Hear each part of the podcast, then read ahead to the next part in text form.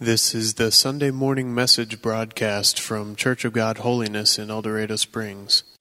Well, welcome to all of you. Uh, we're in the middle of a series to do in 22. And if this is your fir- first Sunday with us or first Sunday in a while, uh, welcome, welcome back. Uh, but in week one in this series, we went to the New Testament book that we call James. And um, inspired by God, James, who was the earthly brother of Jesus, said, Don't just be hearers of the word, but doers of the word. So the emphasis in week one was on the need to not just talk about doing better. You know, we're good about saying, Oh, I know I need to do better.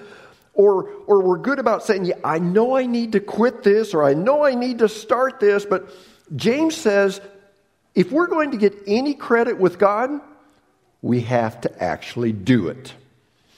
In week two, we talked about forgiveness, and this was a really tough lesson. Forgiven people forgive. When we come to Christ and ask forgiveness, His forgiveness, we lose all of our excuses to not forgive those who hurt us. And then last week, week three, we talked about how God's plan is not for us to just come to Him each night and confess our daily, habitual, addictive sins with no intentions of changing. If we confess our sins, then the biblical concept of true confession always leads to change. And if through the power of God, and, and that's the way change has to take place, through the power of God, if there isn't any genuine change, then there probably hasn't been genuine confession because we're probably not genuinely sorry and we're just playing games with God. And I don't know if you realize this God is too smart to be fooled by our silly games. Now, today I want to talk to you about something that may not be as theologically deep as other topics we've discussed, but it's important enough to where God put it as one of the Ten Commandments.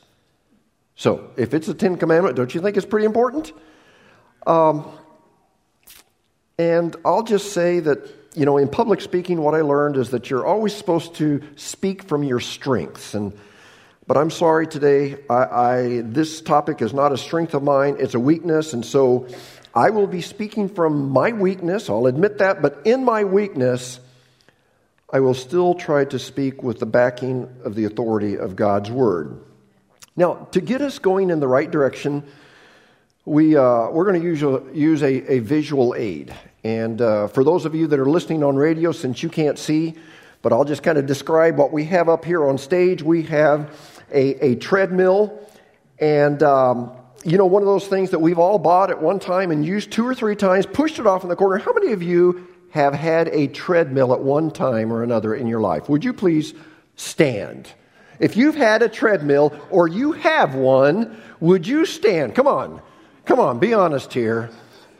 How many of you used it more than three times? Uh, just, just sit down because I know the way it is. I've had a treadmill. It sat so long, whenever we went to sell it at a garage sale, it wouldn't even start. I think it rusted. And uh, so that's, that's the way it is. But anyway, um, for this visual illustration, I need a victim. I mean, I need a volunteer. This is R.J. Kennett. And um, now, for the next few minutes, RJ is going to represent your life. And, and we're going to give him some roles and responsibilities. Not all of them will fit you, but I think some of them will. Okay, but the first thing that he encounters besides a stop in life is uh, he gets a job. Now, congratulations, RJ. We've got a laptop computer for you to represent this job uh, which just, uh, you know what, our workforce today is, is slim and none. People don't want to work. And, and so, congratulations, RJ. Uh, but you know what? Whenever you take on a job, you've got to pick up the pace just a little bit because you've got 40 hours out of your week. Um, life is good so far, it's manageable, but you know what? It's going to get even better, but faster because enter the love of your life. Who is that? Gabby. And Actually, it's Dr. Gabrielle Kennett. Okay, well, after, after Gabby, guess who comes next? We get sweet Grace. Grace, would you stand up and give her a hand? And, and so there is Grace. We're going to just let you carry Grace. And then comes Penny. Penny, where are you? Stand up there. There's Penny. Oh, yeah. So life gets faster even then if, if it's going to work. Okay. And then comes Sam, and life gets a lot faster right there. Give Sam a hand. Well, I, I love the fact that uh, your, your, family is involved in church. And so you're here Sunday morning, you're here Wednesday night. And uh, so we're going to give you a Bible to represent church. So could you just carry that? And, and really, you need to go faster than that, okay? You're kind of slacking there. Uh, the, the kids are involved in school and they're involved in sports and all kinds of activities. So we've got a ball we're going to give him to represent that. And I think he's, he's a little bit too heavy for this. And so he needs to go to the fitness club. And so we've got some stuff to represent that. Isn't that cute? Those are his colors, definitely. Okay, you need to be doing some curls there. I don't know if you can or not. Um, you, you, doing all right there, RJ? Yeah, we're good. Yeah, I can tell you're good. Um, now, uh, you know, so far what he's taken on uh, is okay, but he's flying through without margin.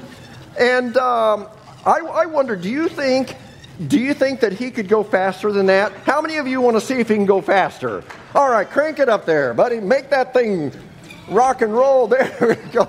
Woo! We're good. Okay, yeah. All right. I got the message. Yeah, all right. You got the message? All right, get, get off that thing and. Um, wow. Would you give these two guys a hand? RJ, I hope you come back to church sometime. And. Uh, not soon, Joe. and I hope that uh, you're not too sore to make it to work tomorrow. That's, uh, you may have to call in sore. Um, here's the reason I wanted to show you this.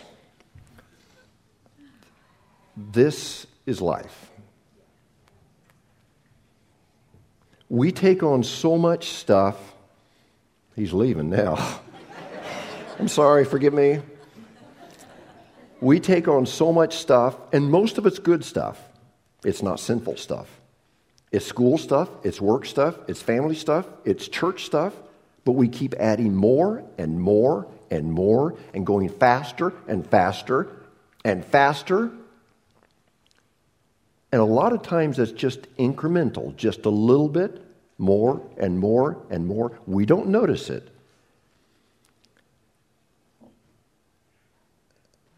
And without our realizing it, we have become a generation of exhausted and burned out people. And there are several problems with this. One is that our lives begin to come apart. Two, it goes against the Bible. Three, it's robbing us. It's robbing us of the joy of our lives. It's robbing us emotionally. It's robbing us physically. It's robbing us relationally. It's robbing our marriage. It's robbing our kids. And worst of all, it's robbing us in our relationship with God. Now, some people push back on this and they say, Joe, I know, I, I, I agree with you, but I don't know what to cut back on. You know, I can't quit my job. I can't send my kids back to the returns department. I don't want to divorce my wife. You know, the kids have to be in school. And, and Pastor, you probably don't want me to quit church, so maybe when the kids get out of school or, or when they get married, when I retire, I can slow down. So, so there's pushback. And I understand what you're saying, but here's what I want to challenge you to do today and in the days to come. Instead of pushing back on what I want to talk to you about today, I want you to fight back. Don't push back, rather, Fight back. Fight back for your family. Fight back for your wife or your husband or your kids. Fight back for your relationship with God. And if you'll fight back for these things, I've got good news for you. Here's what your Heavenly Father, your loving Heavenly Father, here's what He says Come to me, all you who are weary and burdened. What does he want to do? I will give you rest. Anybody need some rest? Take my yoke upon you and learn from me, for I'm gentle and humble in heart. I love this, and you will find rest for your souls. For my yoke is easy, my burden is light. let's just pause and pray. God, would you just kind of settle down upon us instead of there being pushback and excuses and justifications? I pray that we would actually fight back for what, what your word says and what our families need. Oh God, would you help us today? In Jesus' name, amen. So, with the Lord's help, here's where we want to go for the next few moments.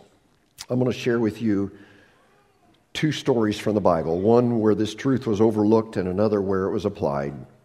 Then I'm going to ask you some closing questions to help us with some practical applications. Let's go to our first story. And if you brought your Bibles or, or your tablet or your phone, however you access the Bible, we're going to be in the Old Testament book of 1 Kings, chapter 19.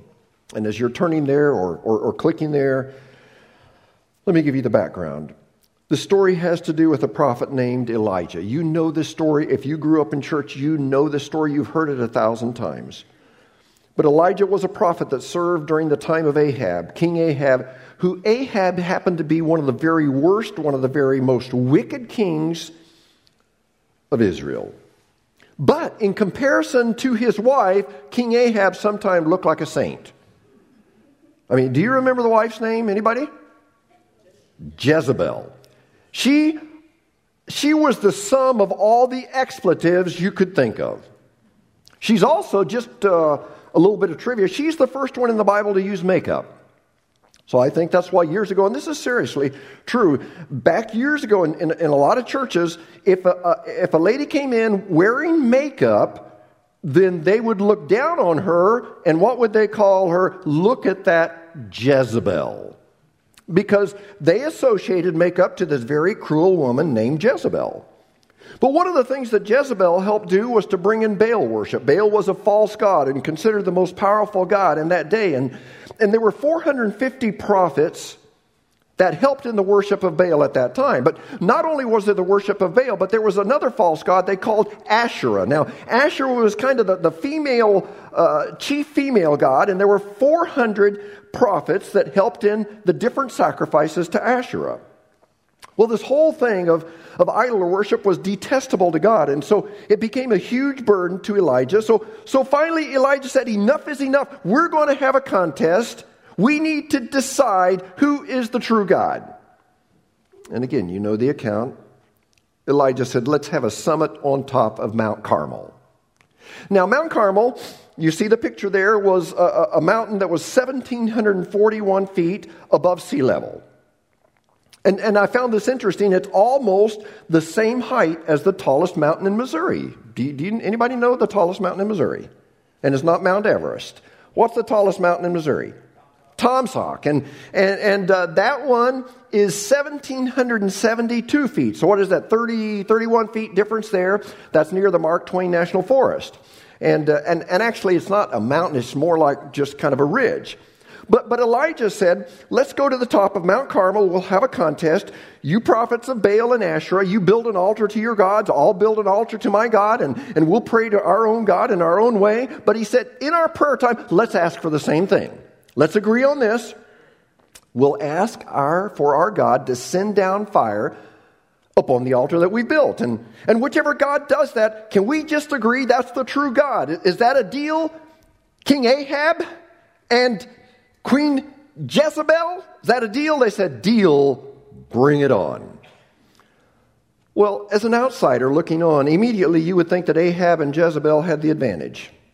I mean, think of the numbers game. We talk about numbers game.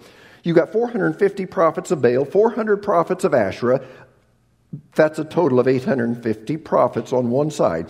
And Elijah's side, you have, well, you have Elijah. 850 verses 1. Well, they got the altars built on top of Mount Carmel. Elijah deferred to them and said, You get to pray first. And since football's on our minds, I guess in, in, in football terms, if the prophets of Asher and Baal would have produced fire first, it would have been like a walk off victory. So the prophets of Baal began to pray. They started early in the morning, they prayed up a storm. Noon rolled around, no fire. So Elijah did a little bit of trash talking. He said, Guys, what's wrong? Maybe Baal is in deep thought, or he's busy, he's on a trip, so maybe you ought to shout louder. So they shouted louder, and then they took sharp stones and began to cut themselves. to try to get the attention of Baal. They prayed until evening, still no fire. Finally, Elijah stood up and said, It's my turn, boys. But, but he said, This is too easy right now. It, it was almost like Elijah was taunting them and saying, hey, hey, why don't you just tie one of my arms behind my back because this is not fair right now. And he said, To level the playing field, he said, Go get four barrels of water from the sea and pour it on my altar. And, and they did that. And Elijah says, That's still too easy. Go get four more barrels. And they did that. And Elijah said, Still too easy. Do it one more time. And well, by now the altar is soaked, the wood is soaked, the dirt in the trenches has turned to mud, there's standing water. And then Elijah, the prophet of God, stands up, looks to the heavens.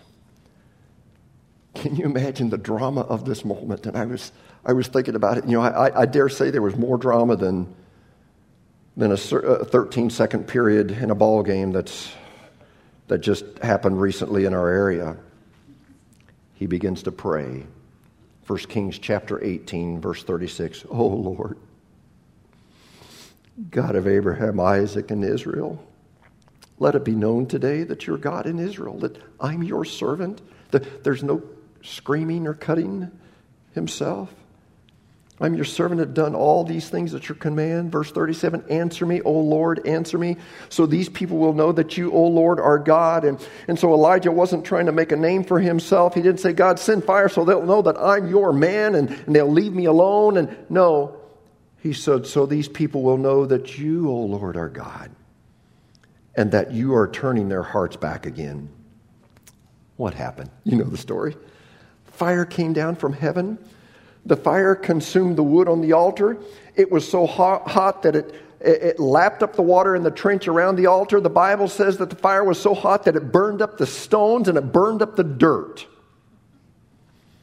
Now, fire has always interested me, and so I did a little bit, a little bit of research this past week, and I, I researched the temperature of a typical fire in a wood stove or a brush pile, um, your fireplace, and, and I learned that fires like that, and of course it depends on the type of wood. Typically, uh, you know, hedgewood is going to burn hotter, and, and you've got other woods like elm that won't burn as hot. But, but a typical fire in a brush pile or fireplace burns at around 500 degrees Fahrenheit.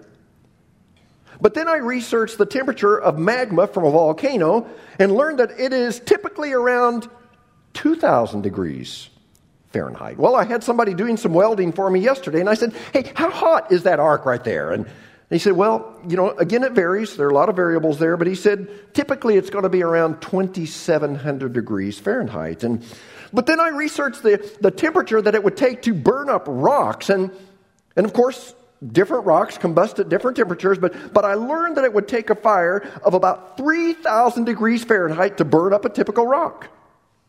So, so the fire that fell that day was not the type of fire that we have in our fireplace or in a brush pile. Well, when everyone saw the fire that came down from the heavens, the people who were watching this competition, you know, what else could they do? They fell on their knees and they started saying, The Lord, He is God. The Lord, He is God. The Lord, He is God. And, but Elijah was not finished yet. And he turned to the false prophets and said, You low down deceivers, you, de- you have deceived God's people.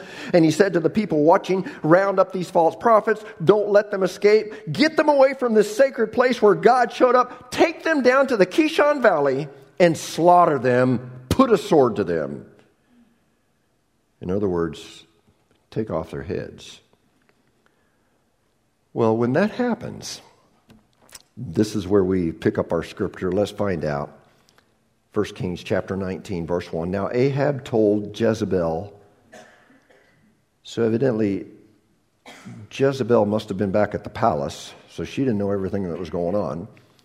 So Ahab told Jezebel everything Elijah had done and how he had killed all the prophets with the sword.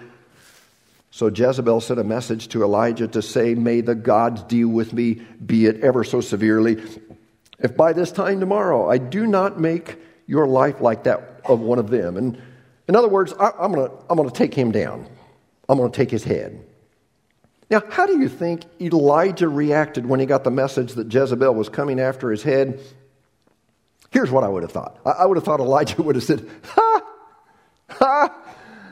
Oh, Jezebel, surely you jest.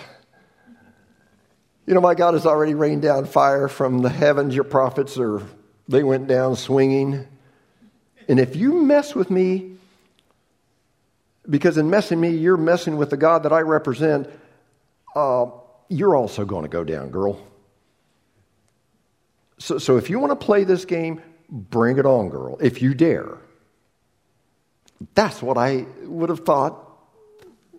That's how Elijah, I, I would have thought, would have responded. That's not what happened. Again, you know the story.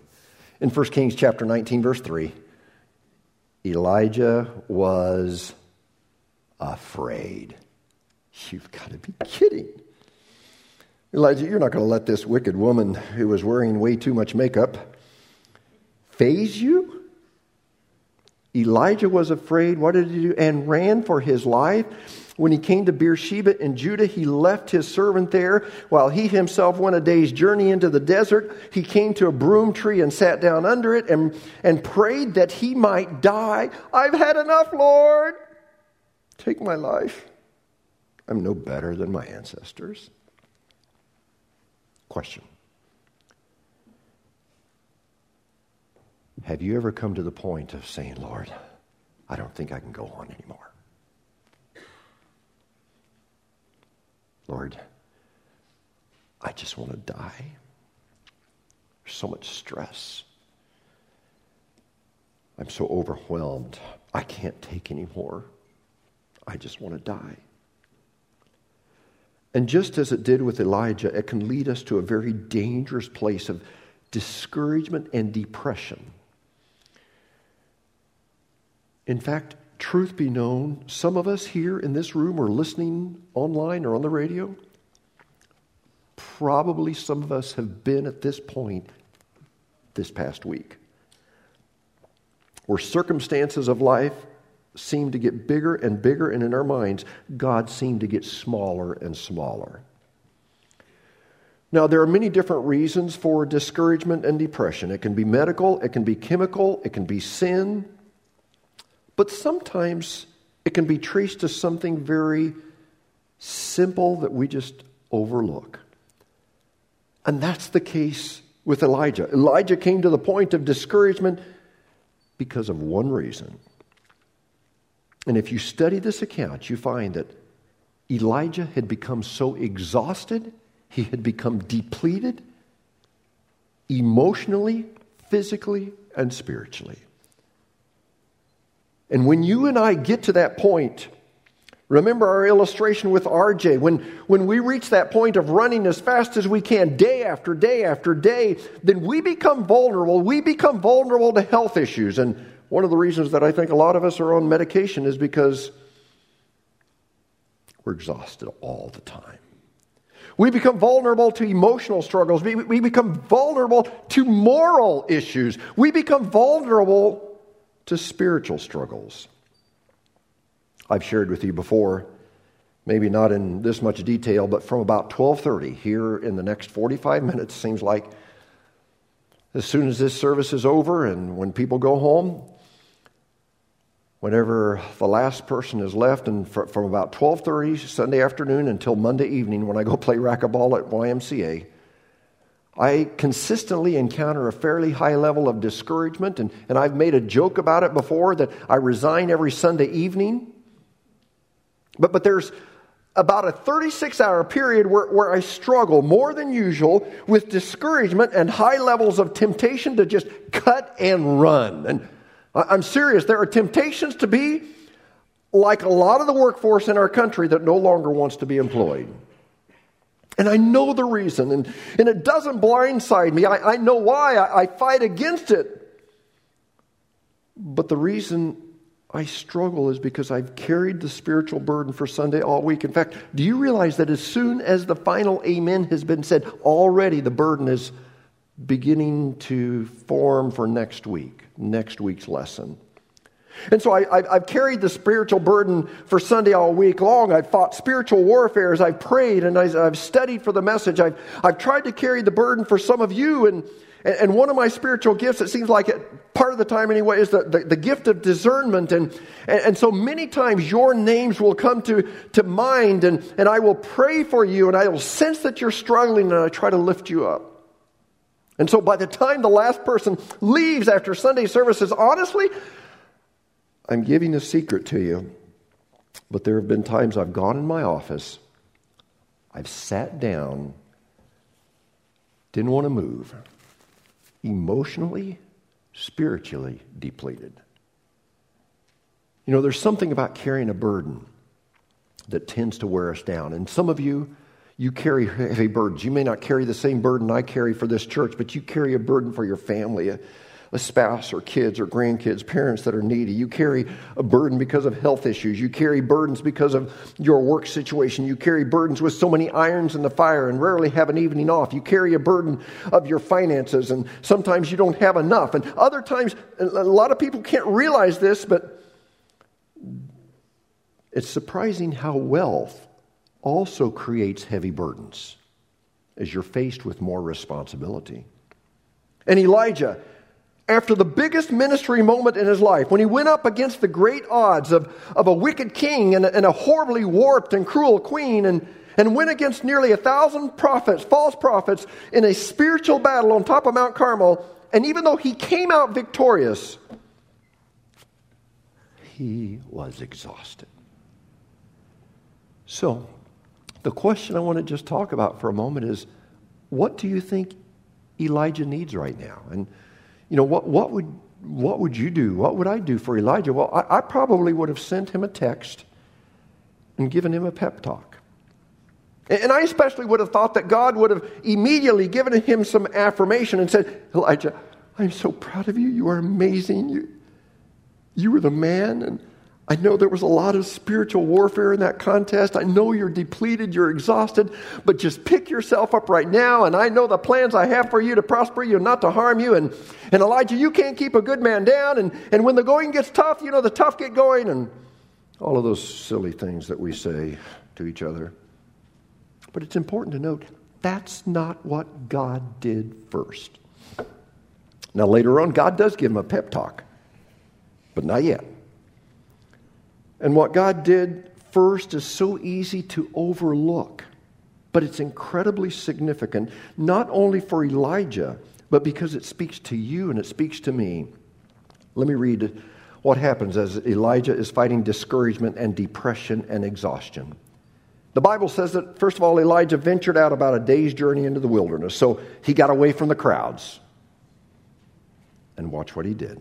Verse 5 then he lay down under the tree and fell asleep. Did you catch that? This amazing prophet of God took a nap.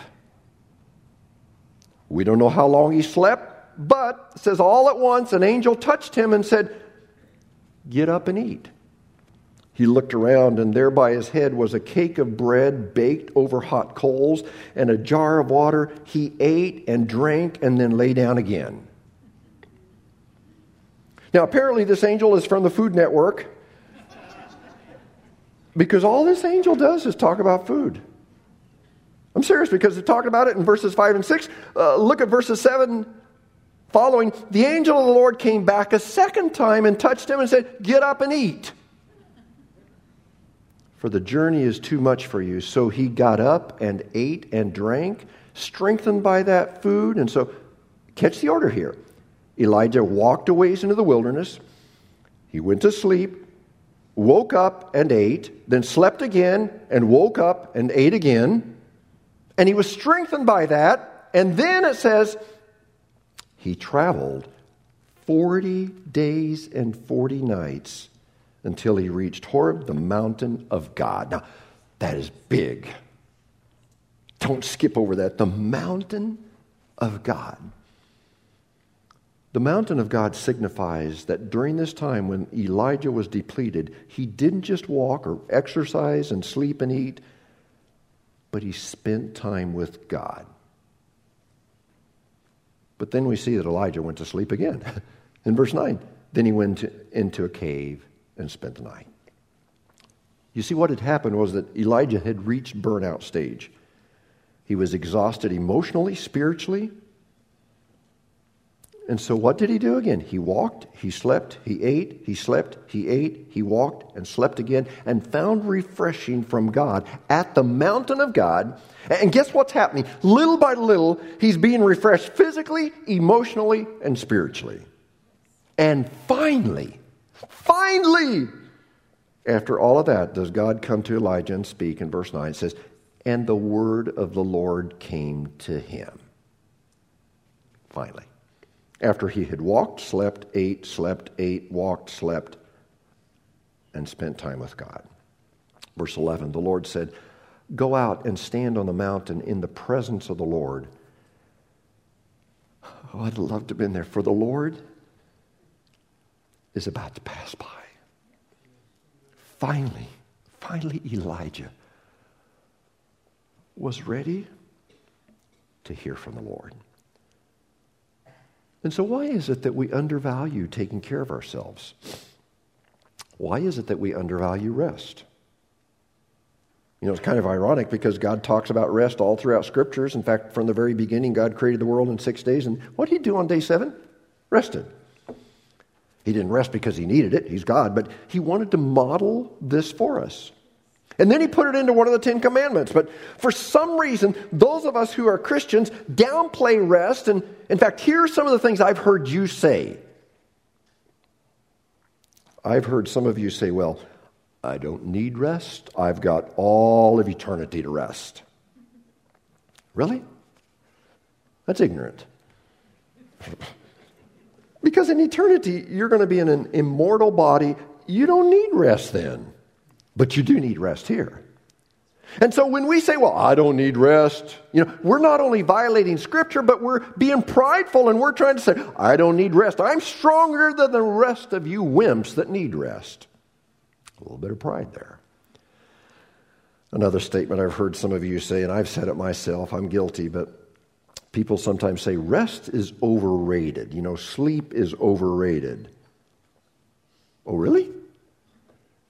You're saying that the fourth commandment of rest is overrated? Ooh. Okay, if you say that the fourth commandment is overrated, what would keep someone else from saying, well, the seventh commandment of not committing immorality, that's overrated? Or the sixth commandment, thou shalt not murder, that's overrated. Do you see the seriousness of picking different commandments and saying, overrated. And then I've heard something, uh, I've heard ministers say this I would rather wear out than rust out. Again, that's an ignorant statement. Who said that wearing out is more spiritual? You, you, see what the kingdom of God needs isn't a bunch of burned out Christians that don't have any energy to make a difference in the world because that's where we are right now. And you ask somebody, well, can you help? Oh, I'm just so overwhelmed. I'm just so stressed and so busy. I just don't have time.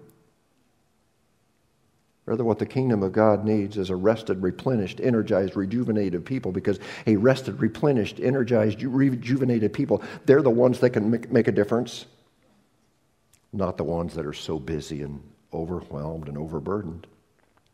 In fact, one prominent pastor came to realize that he was violating this matter of rest. And he said this the pace at which I was doing the work of God was killing the work of God in me.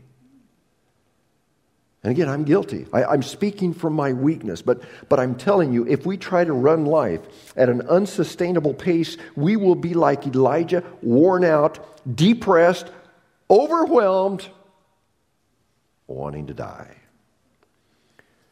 You know, for years, the medical community has been talking about the need to rest and replenish our bodies, and they've been telling us that we need around eight hours of sleep a night. And, but obviously, we don't believe that because studies say that the average person gets 6.8 hours of sleep per night. Now, if you look at that, that doesn't sound like a big deal until you do the math. Let's do the math.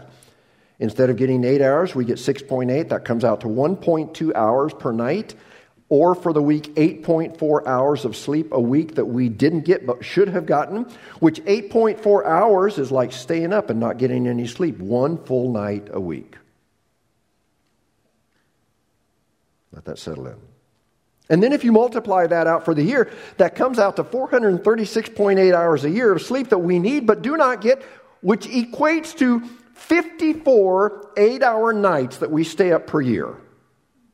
We basically stay up the equivalent of two months sleep that we're missing out on. What do you think that 54 hours of sleep, uh, nights of, uh, of sleep, uh, missing sleep causes? Maybe crankiness? Maybe not performing on the job as well as you should? Maybe it leads to more blow up or arguments with the people in your life? Uh, what's it doing to you physically? What, what do you think it's doing to your marriage? What do you think it's doing to you spiritually? And, and do you know who is noticing the lack of sleep most? And I'll wrap this up in, in a little while. We're going into overtime. You loved overtime last week, so love this. But in a study by Marcus Buckingham, who's a business writer as well as researcher, he started his career doing research with the George, George Gallup Foundation. And he, it's convicting just what, what he found out. Over 600 moms and dads were asked, What do you think your kids most want from you? And well, those parents thought, nah, the kid's going to say, you know, kids probably want money from me or they want a phone. Anybody ever hear, hear that from your kid? I want a phone. And um, or, you know, I want more time. And 10% of children did say they wish that their moms would spend more time with them. 15.5% of the kids said they wish their dads would spend more time with them. But, but when the kids were asked this question, a thousand young people from third through 12th grades, the uh, overwhelming majority of these kids responded this. Do you know what they wanted most from their parents? They said, I, for their parents, I, I wish that mom and dad would be less tired and less stressed. Why do you think these kids said that? Because when we're tired, when we're stressed all of the time, our kids don't get the, the best of us. They get leftovers, they get parents that are grumpy, that don't want to do anything with them because they're barely coping in life. So, parents, don't push back on this. Fight back. Fight back for you. Fight back for your kids. Fight back for your mental health. Fight back for your relationship with God. Well, quickly, and we'll go this one a lot faster. Do you know who got this right? The second story, Jesus. And of course, Jesus got everything right, but Jesus was fully God, fully human, which means that he was susceptible to being exhausted and stressed just like you and me. And, and Jesus learned that there were times when he needed to pull back, he needed to pull away. He needed to pull away to be rec- refreshed. And I mean, just uh, one example comes right after Jesus fed the 5,000 people. Now, don't you think that was a pretty big ministry event? And in Matthew chapter 14, verse 22, 22, it says, immediately. So catch that, immediately. Jesus made the disciples get into the boat, go on ahead of him to the other side while he dismissed the crowd. After he had dismissed them, he went up on a mountainside by himself to pray. When evening came, he was there alone. That's the pattern that Jesus models for us, pulling away to become refreshed and renewed. And he models a sustainable pace that leads us to the bottom line of this truth. You may want to write this down. Your life moves to a better place when you move at a sustainable pace. So let me just uh, let me just ask some questions here. Are you are you getting enough sleep? Yeah, I know some of you you're getting 12 hours of sleep and you know you, you need kind of a kick to get yourself to doing some stuff. But I think probably for the majority here, we're not getting enough sleep. And so, if you're not getting enough sleep, what are you going to do about it? Here's another question for you Are you eating the proper foods that help replenish your energy?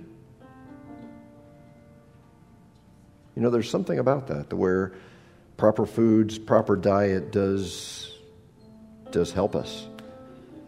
Um, and, and I, I, I, I, I tread lightly here, but are you getting the proper exercise? Is your pace sustainable long term? If not, then what needs to go? And then are you being replenished spiritually? Are, are you taking in spiritual food to re energize your walk with God? Are you connecting with God the Father? You've been listening to the Sunday morning message broadcast from Church of God Holiness in El Dorado Springs. Our messages are archived at www.eldochurch.com, or to order compact discs or DVD videos of the messages, call the church at 417 876 2200. Thank you for listening.